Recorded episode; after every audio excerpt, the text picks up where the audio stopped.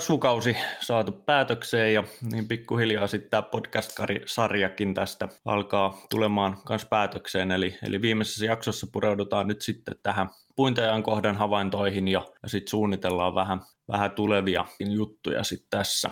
Minkälaisia havaintoja siellä Laura nyt sitten tällä kertaa on näkynyt? Joo, eli mä oon siellä Pirkanmaalla käynyt nyt sitten elokuun viimeisenä päivänä. Ja tietysti totta kai siinä kohtaa yleissilmäyksenä taas ensiksi katoin, että kasvusto on sillä tasainen, että ei ole nyt tänä vuonna ollut semmoista jälkiidäntä ongelmaa, mitä oli sitten taas ehkä viime kasvukaudella.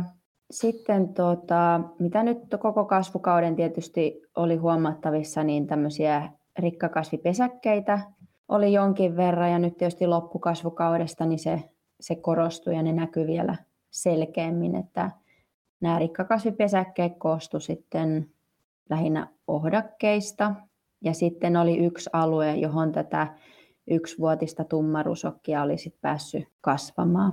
Ja, ja nyt sitten tietysti näiden rikkakasvien osalta, niin se on nyt tulossa sitten nurmelle, että siellä on nyt sen vehnän alla kasvamassa se, se nurmi. Ja, ja toivotaan sitten, että se nurmi pääsisi niin kuin hyvään kasvuun ja siitä tulisi myös tiheä, koska se on tietysti aika tärkeässä roolissa sitten se nurmen tiheys ajatellen nyt sitten kilpailua tätä ohdaketta vastaan ja, ja tota, sitten myös, että nurmivuosilla sitten ei oikein muu auta kuin nämä niitot, mitä tuossa kasvukaudella jo puhuttiinkin.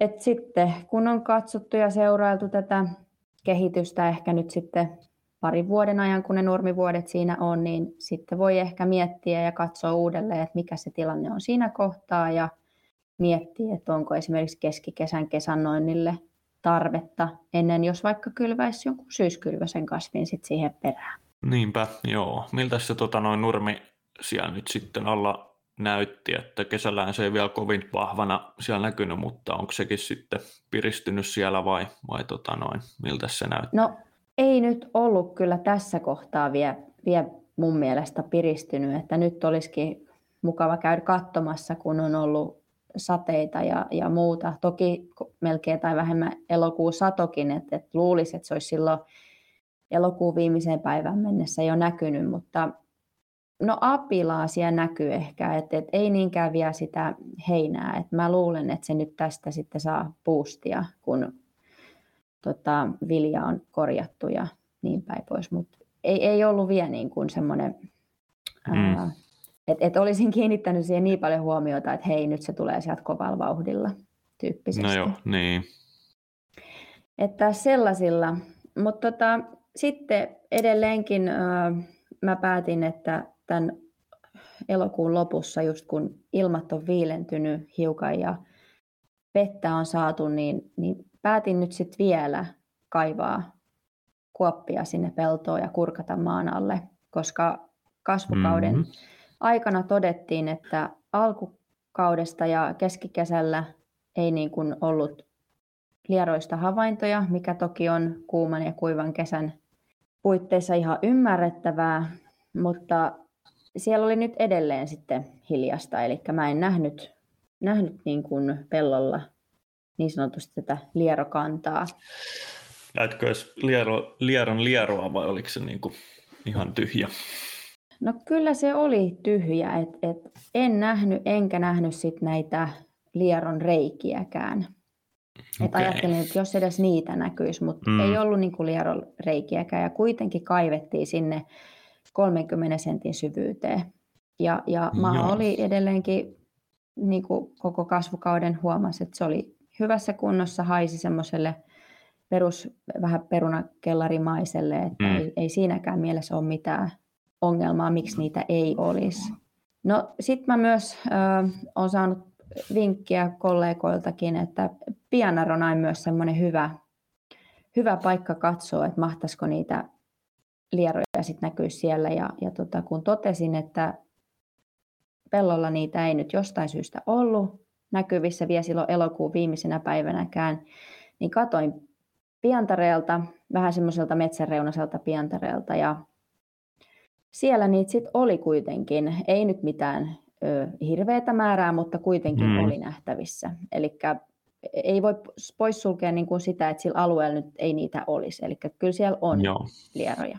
No nyt sitten ehkä sanotaan, että, että, että tässä kohtaa vuotta, kun ollaan syyskuu ohitettu ja lokakuussa, niin nyt olisi hyvä aika sitä lieroaktiivisuutta siinä pintamaassa niin kuin katsoa, että se on yleensä korkea. Eli jos niin. kuulijat on huomannut pellolla tänä kesänä samaa, niin nyt on niin kuin hyvä aika käydä kaivamassa se kuoppa ja tota, katsoa, että miltä siellä näyttää. Että nyt on niin kuin optimaaliset olosuhteet lieroille siinä pintamaakerroksessa.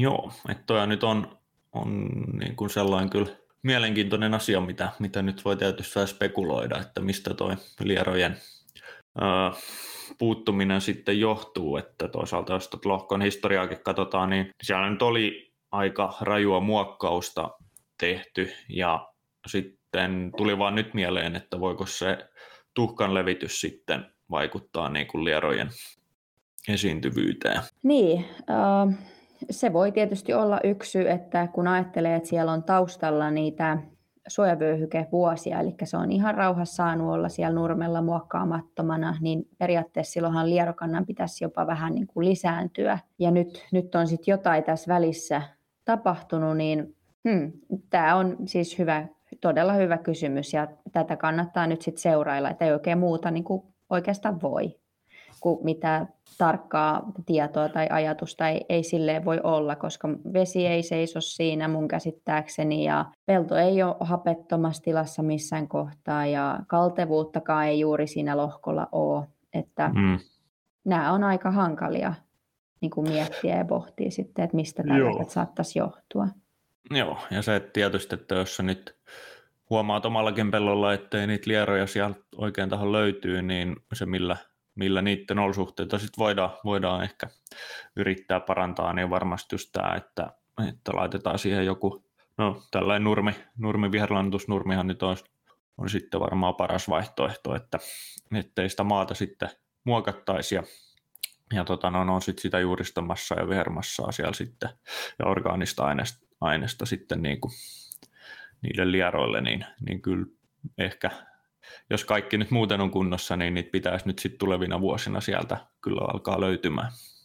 Joo, se, se onkin just hyvä, että nyt kun se tulee nurmelle ja toivotaan, että nurmen perustaminen on onnistunut ja se lähtee hyvää kasvuun, niin nyt seuraavat pari vuotta onkin sit sitä hyvää seuranta-aikaa ja mm. mun käsittääkseni ihan viherlannotukseen se sitten niin kuin menee, että nyt täytyy vaan seurailla ahkerasti sitten Joo. tulevinakin vuosina tätä tilannetta. No sitten me puhuttiin viime jaksossa siitä, että voisi vähän niin kuin mittailla tätä hehtaarisatoakin, että alkukasvukaudesta otettiin sitä orastiheyslaskentaa ja, ja tosiaan sitten sanoinkin aiemmassa jaksossa, että tarkastellaan tätä hehtaarisatoa ja mä tein sieltä nyt sitten muutamasta kohdasta, neljästä eri kohdasta tämmöiset laskennat, eli tämmöinen suhteellisen pieni otanta. Ja, mm. ja tota, mm, siinä kun otin semmoista suoraa linjaa, niin siinä nyt ei ollut sitten, enkä mennytkään tämmöisille rikkapesäkepaikoille, koska, koska tota, se nyt on vaan niin, että kyllähän ne rikkapesäkkeet sieltä sitten syö sitä satotasoakin jonkin verran, sen enempää ehkä menemättä mihinkään prosenttilukuihin, kun en, en itse tiedä enkä osaa arvioida, että paljonko tämmöiset mm. rikkapesäkkeet mm. vaikuttaa siihen satotasoon.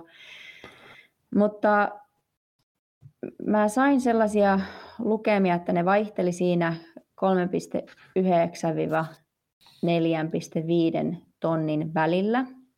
Ja, ja tähän vuoteen peilaten niin se tuntui tosi hyvältä sadolta, mutta myös pitää muistaa se, että multamaat on myös tällaisina kuivina kausina, niin niissä on sitä satopotentiaalia sit kuitenkin, että et siellä, siellä pellolla on mm. niin kuin sitä kapasiteettia antaa vähän kuivempinakin vuosina sitä satoa.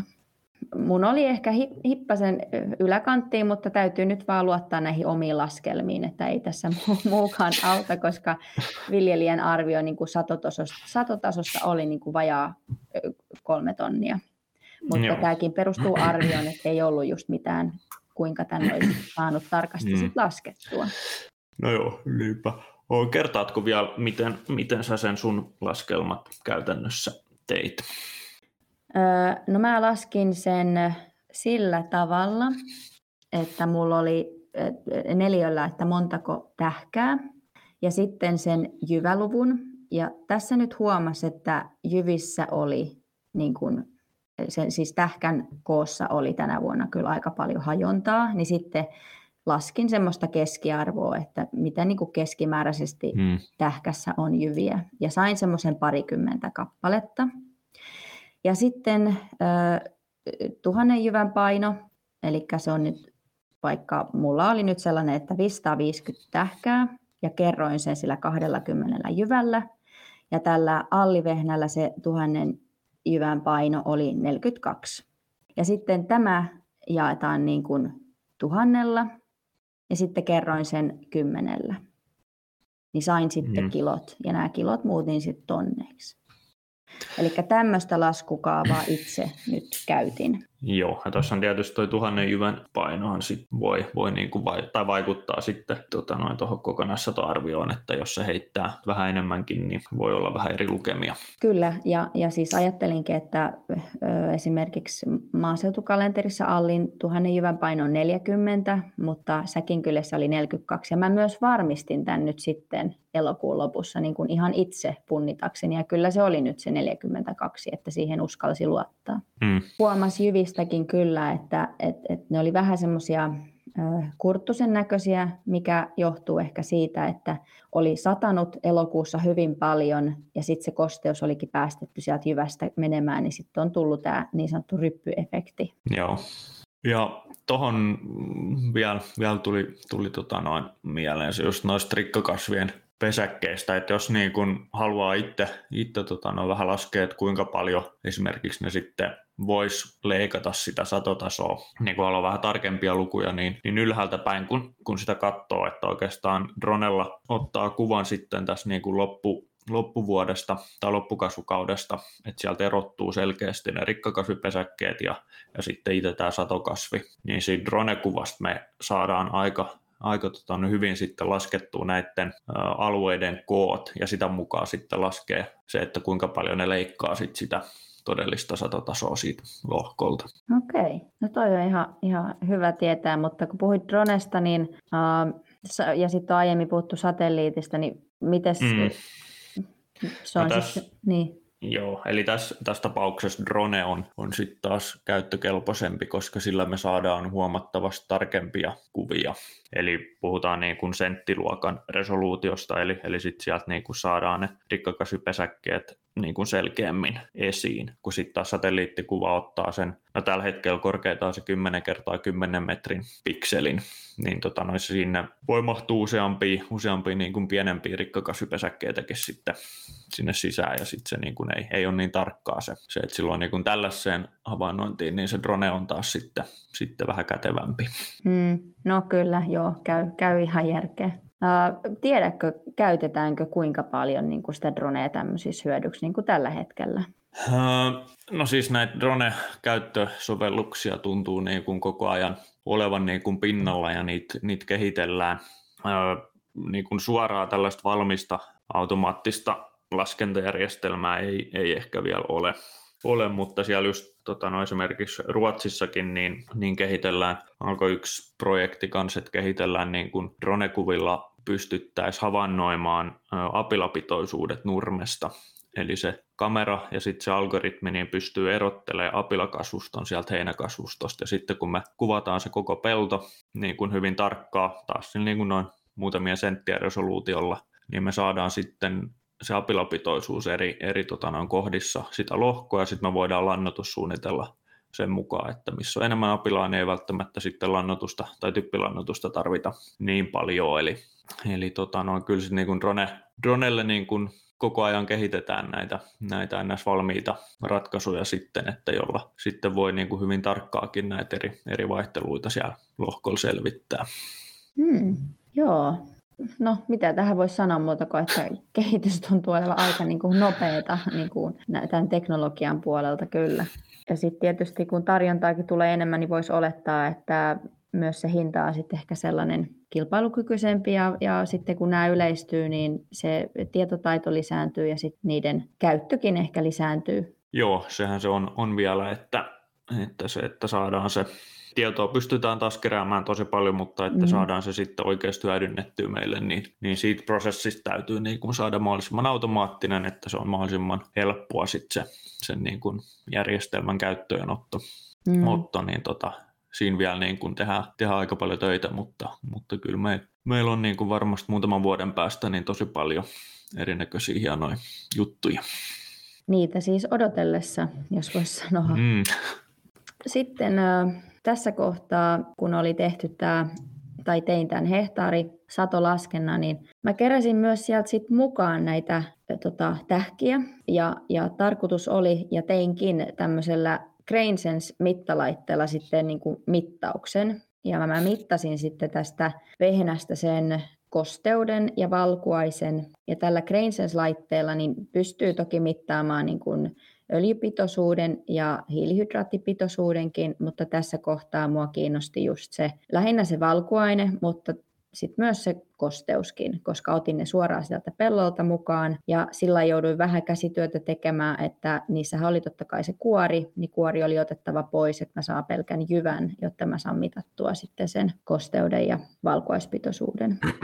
Joo, ja tämä niin on on, se on niin kuin vähän tällainen se niin tilatason pika laboratorio, että tota, noin saadaan just mitattua, no lähinnä se valkuainen varmaan niin kuin on, on se, mikä sitten eniten käytetään. Mutta... Joo, kyllä ehkä juuri aika samoilla sanoilla kuvailisin kuin itsekin tota Grainsensia, että semmoinen pika-laboratorio, aika pieni, niin sillä suhteellisen helppo kuljettaa mukana ja, ja tota, käyttökin on yksinkertainen, että siinä niin kuin lasilevyn päälle asetetaan muutamia jyviä, kansi laitetaan kiinni ja suoritetaan tämä mittaus. Ja sen jälkeen se kertoo sitten sen kyseisen mittaerän, hmm. niin kosteuden, valkuaisen öljypitoisuuden ja sitten just tämän hiilihydraattipitoisuuden. Ja, ja päädyin ja sain tulokseksi sitten 12-13 prosentin välisen valkuaispitoisuuden ja kosteus mm-hmm. vaihteli sitten näiden erien välillä siellä 17 ja 20 prosentin välillä.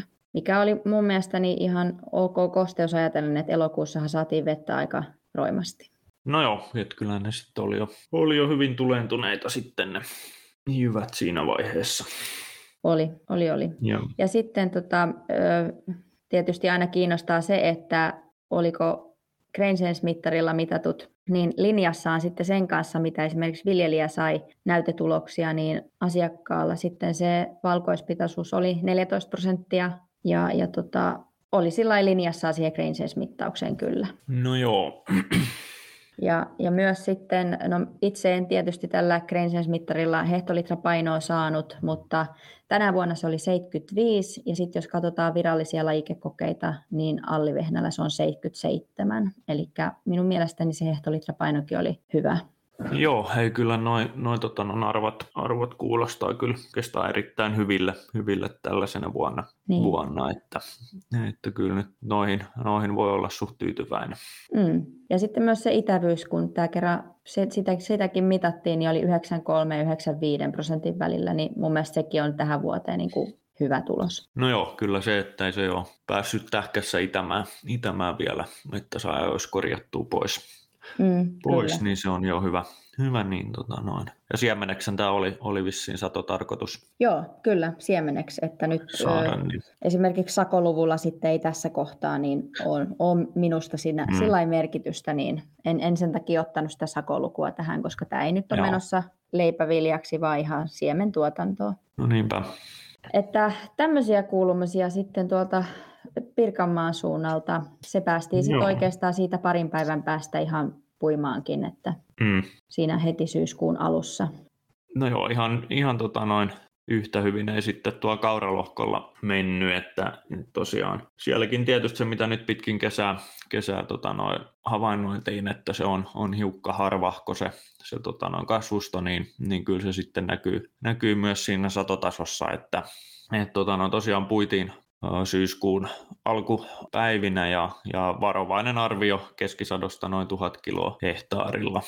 Mm-hmm. Että oikeastaan niin kuin, no aika linjassaan, linjassaan mm. sitten niin kuin sen alueen mm. satotasojen kanssa, että, että ei siinä niin kuin ihan hirveästi jäänyt sitten hurrattavaa. Joo, mä oon tänä vuonna huomannut sen, että kauralla oli niin kuin 50-50, että joko on käynyt tuuria, olosuhteet on ollut todella hyvät siinä kohtaa, kun lähdetty kylvöille, tai sitten on just se, että helposti on, on kauran kanssa käynyt niin, että on ollut lähinnä kuori nähtävissä, että ei ole edes mm. hyvää kehittynyt. Että... Joo.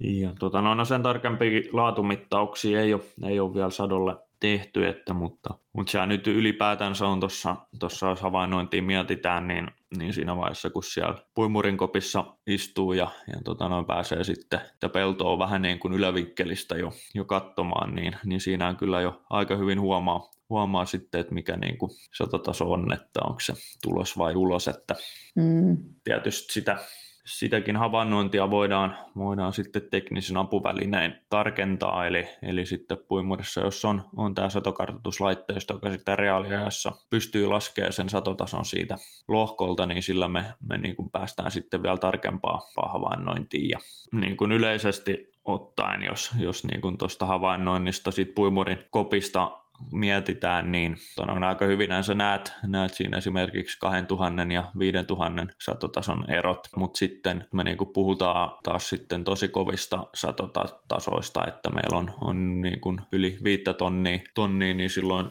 sun on ehkä vähän vaikeampi jo havainnoida sitä, että onko se just niin kuin seitsemää tonnia vai kuutta tonnia se satotaso mm, taso, niin kyllä. siihen niin kuin toi satokartoitus sitten, tuo sitä tarkkuutta ja, ja saadaan sitten ne todelliset erot sieltä niin kuin peltolohkon sisältä selville. Tota noin, että jos me just mietitään vaikka näitä satelliittikuvia, mitä kesän aikana sitten seurataan, just no esimerkiksi luomupuolella, jos meillä on näitä isompia rikkakasvipesäkkeitä, niin se satelliittikuvahan ei erottele sitten taas sitä vihreää periaatteessa, että onko se rikkakasvista vai satokasvista.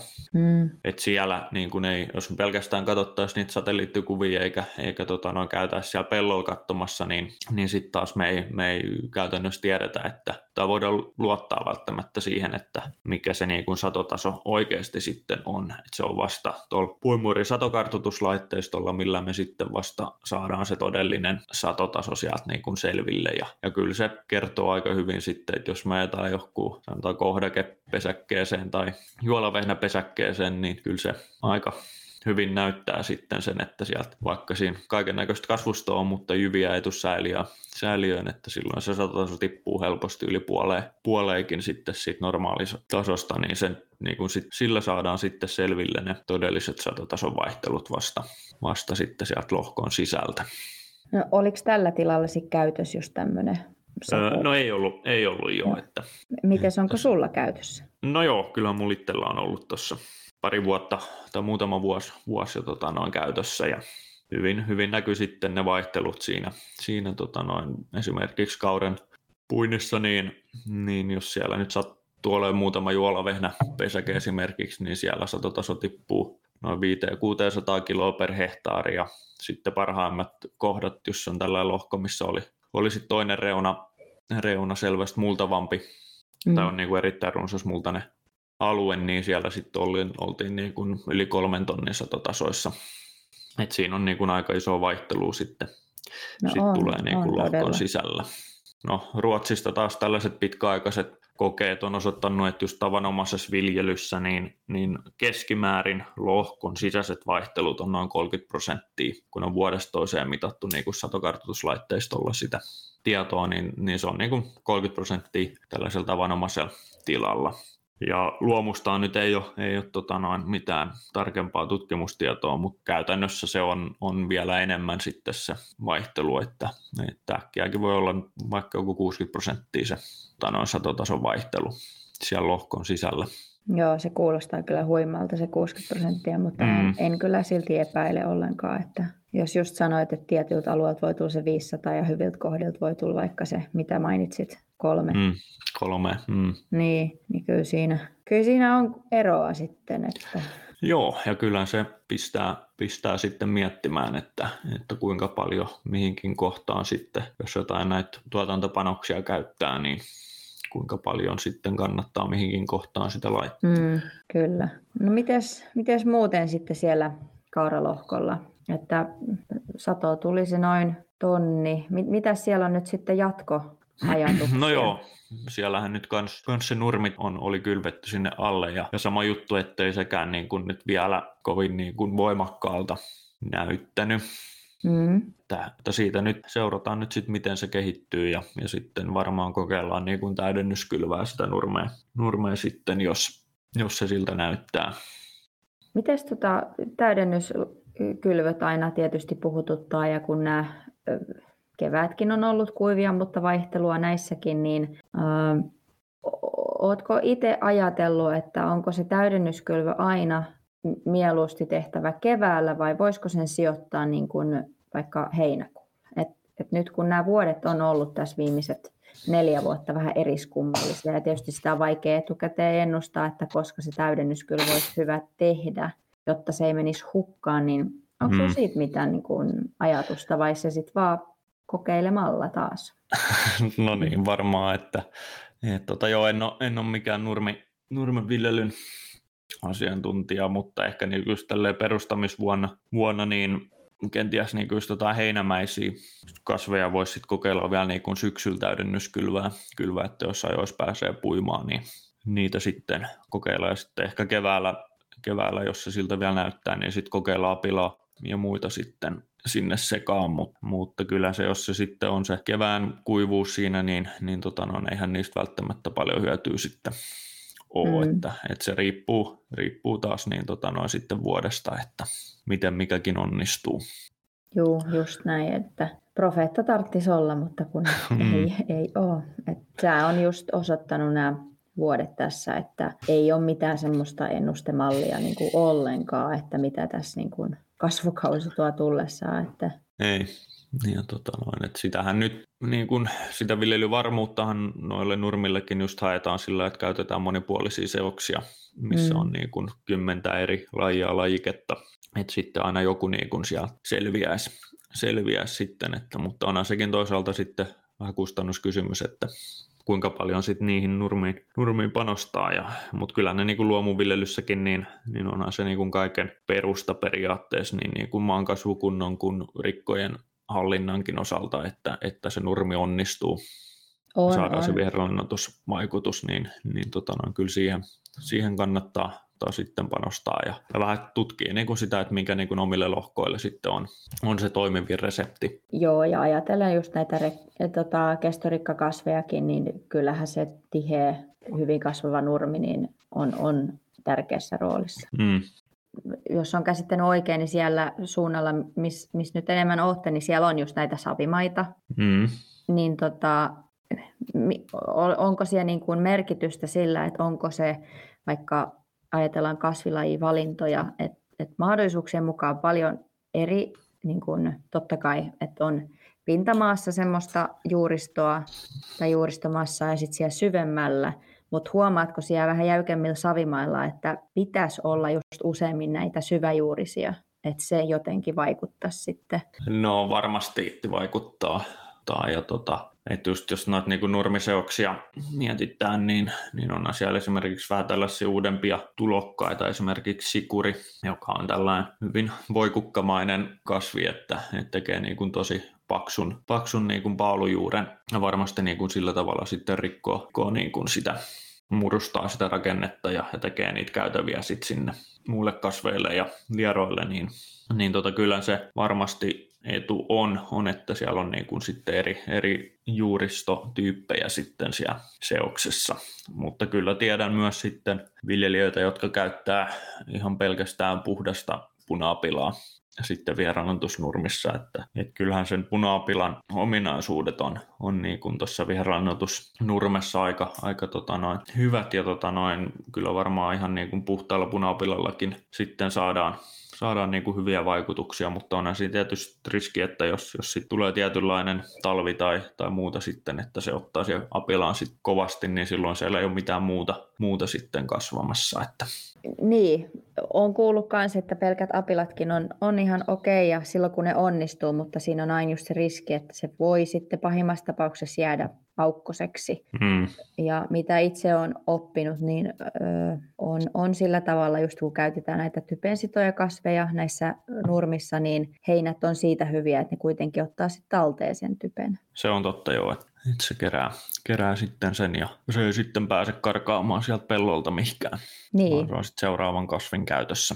Mm, et, et itse pitäisin myös turvallisena, että olisi jotain muuta kuin apilaa, mutta tiedän niin kuin mainitsitkin, että on myös hyviä ta, nurmia ihan pelkällä apilallakin, mutta mm. Sitten helposti se alkaa niin kuin vähenemään, niin kuin apilalla on useimmiten tapana, että kahden kolmen vuoden päästä, niin sitten ehkä voisi tällä maalaisjärjelläkin ajatella, että sit se, jos se on useamman vuoden nurmi ja pelkkä apila, niin se ei sit välttämättä ole useamman vuoden apila tai sitten sitä tarvitsisi täydennyskylvää. Joo, ja sitten tietysti noin, no joo, jos kovin tiivis, tiivis nurmikierto on, niin sittenhän nuo apilan niin kun taudit voi lisääntyä. Joo, se, se pitää paikkansa, että kyllähän ö, suositus on, että olisi yksi ja kaksi apilatonta vuotta. Et, et niitä, niitä myös pidettäisiin. Et, mm jos nyt muistan, niin onko siitä nyt puhuttu kuitenkin aika pitkään, että apilamätä olisi siellä se riski, mikä ilmeisesti tuolla Ruotsissa on nostanut päätään, mutta vie, vielä toistaiseksi Suomi on säästynyt tältä apilamädältä, että semmoista ei mm. ole kyllä havaittu. Mutta se on aina kysymysmerkki, että sitten kun se tulee ja sitä alkaa ilmentyä, niin tuleeko siitä kuin haasteellinen sitten päästä eroon?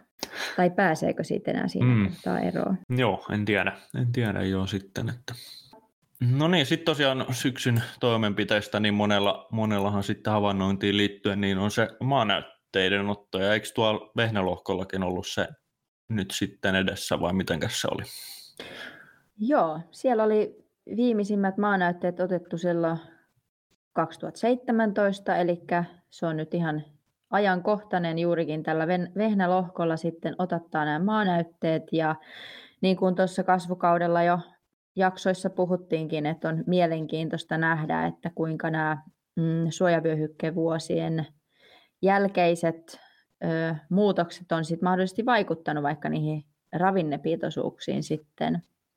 Ja tietysti tässä on hyvä muistaa se, että jotenkin ne näytepisteet pitäisi olla muistissa, että mistä kohtiin ne näytteet on sitten otettu silloin vuonna 17 koska aina jos se on vähän semmoista mututuntumapohjasta, niin se ei sitten välttämättä kerro semmoista vertailukelpoista tietoa, että mm. onko sinulla tähän taake joku semmoinen suhteellisen hyvä niksi, tästäkin puhuttiin jo kasvukaudella, mutta et miten sitten sen, jos ei nyt ole tähän mennessä ajatellut tai huomioinut, niin sitten just jatkossa, että muistaisi sen näytteiden ottopaikan ja ottaisi jatkossa sitten aina vähän niin kuin samoilta kohdilta. Mm, no joo, eli, eli tietysti jos perusteista lähtee liikenteeseen, niin, niin, niin sitten just miettiä, että minkä takia niitä näytteitä ottaa, että onko se sen takia, että koska toin, tota, noin ehdot velvoittaa, vai, vai niin kuin onko se ihan omaa niin kuin viljelyn kehittämistä varten, varten, miten niitä otettaa. Ja jos valinta on tämä jälkimmäinen, niin, niin silloin siihen tosiaan kannattaa vähän enemmän panostaa sit siihen näytteiden laatuun. Ja, ja tosiaan tärkeää siinä on, että se yksi näyte sitten koostuu tarpeeksi useasta osanäytteestä. Ja meillähän on, on niin kuin se minimivaatimus, että se viiden hehtaarin alalta otetaan se näyte, mutta sitten just jos me tiedetään peltolohkon sisällä, että et, tota, noin on enemmän vaihtelua, niin sitten sitä ei mikään estä niin kuin ottamasta niitä näytteitä tiivimminkin.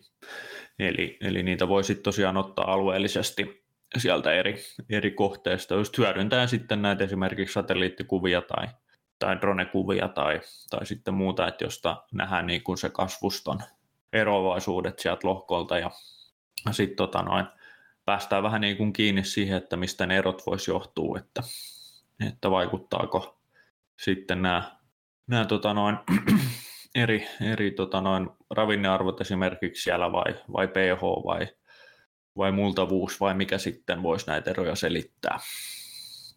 Ja, tai sitten voi olla päinvastoin, että, että kasvustossa on eroja, mutta maa näytetulokset on ihan hyvin samantyyppiset, että sitten se taas kertoo meille, että se johtuu jostain muusta, muusta että esimerkiksi tiivistymistä tai, tai niin kuin veden vesitaloudesta, eli, eli voi sitten olla ihan puhtaasti, että meillä oitus toimii jossain paremmin ja jossain huonommin tai, tai tota noin, sitten jotain muuta tällaista.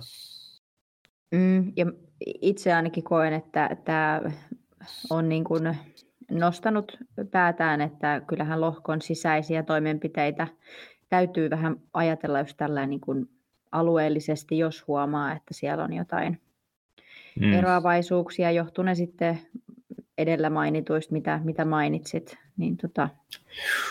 Ja se, että no joo, sitten tosiaan kun sit näytettä lähdetään keräämään, niin itse käyttää niin kuin kännykällä sitten jotain paikkatietosovellusta, jolla voidaan merkitä niitä pisteitä sit sinne muistiin, muistiin, niin sitten niihin on helppo palata aina, että tällä kännykällä me päästään siihen noin 10 metrin tarkkuuteen. Eli sitten jos me otetaan niitä osanäytteitä sen kokoiselta tai niin kuin alueelta, alueelta sitten, niin, niin silloin me päästään suurin piirtein palaamaan sitten aina siihen samaan kohtaan, kohtaan että sittenhän jos meillä on, on tarkempaa paikkatietoa käytettävissä saatavilla, niin, niin sittenhän me voidaan ihan jokainen osanäytekin sitoa sitten senttitarkasti tiettyyn paikkaan, jos me halutaan ihan lähteä hifistelemään. Et, et silloin se niin kun just multavuuden seuranta esimerkiksi on sitten paljon tarkempaa. Niin, ja sitten kun puhuit multavuudesta, niin, niin nostasin myös ehkä itse tässä nyt olen kokenut, että, ja, ja, että hehkutus häviö on semmoinen, minkä itse otattaisin, että se, se siinä aistivaraisessa tutkimuksessa, kun katsotaan just sitä multavuutta, niin se liikkumavara on kuitenkin aika laaja. Ja tota, sitten sit kuitenkin, kun otetaan se hehkutus, häviö, niin se kertoo vähän ehkä tarkemmin just sen multavuuden tason, ja sitten päästään myös näihin prosentteihin kiinni. Että ainahan muistetaan, että vähän multasella ja multasella ja niin edelleen, niin niillä on se tietty prosenttihaitari, kunnes se taas vaikka muuttuisi vähän multaisesta multavaan, niin itse ainakin kiinnostaa just tietää, että et ollaanko esimerkiksi vähän multaisella siellä alapäässä vai yläpäässä, niin sekin mm. ehkä vähän edesauttaa sit siinä, että minkälaisia toimenpiteitä voitaisiin miettiä sen multavuuden mm. parantamiseksi. Joo, se on, on juuri näin. Ja, ja itsekin tuossa huomannut yölläkin lohkolla, lohkolla, niin se multavuus vaihtelee just erittäin runsasmultaisesta multavaan. Ja maalaji on, on täysin sama, sama ja, ja tota, no, muutenkin ravinnearvot on, on niin kuin suht samaa tasoa, tasoa mutta silti niin kuin satotasossa on, on tota, no, vaihtelua sitten niin kuin paljon. Eli, eli tota, no just se multavuus vaikuttaa sit siihen, siihen niin kuin tässä tapauksessa, niin, niin on se niin kuin merkittävä tekijä, tekijä siihen satotasoon.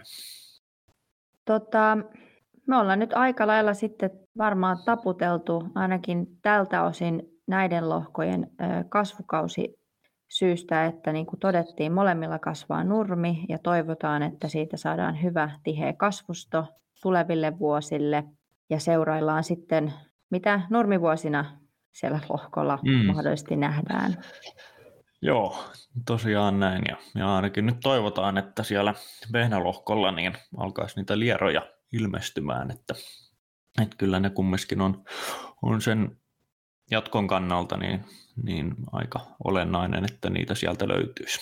Kyllä, mutta uskon, että sitä kyllä seurataan. Mm. Eli tässä kohtaa ollaan saatu kasvukausi päätökseen ja viimeinen jakso tehtyä, niin halutaan kiittää kaikkia kuulijoita ja toivottavasti tämän podcastin myötä olet saanut jotain uusia ajatuksia tai vinkkiä sitten, että kuinka toteuttaisit näitä havaintoja siellä omilla lohkoillasi. Joten haluan kiittää omasta puolestani. Kiitos ja kaikille menestystä seuraavina kasvukausina. Moi moi! moi, moi.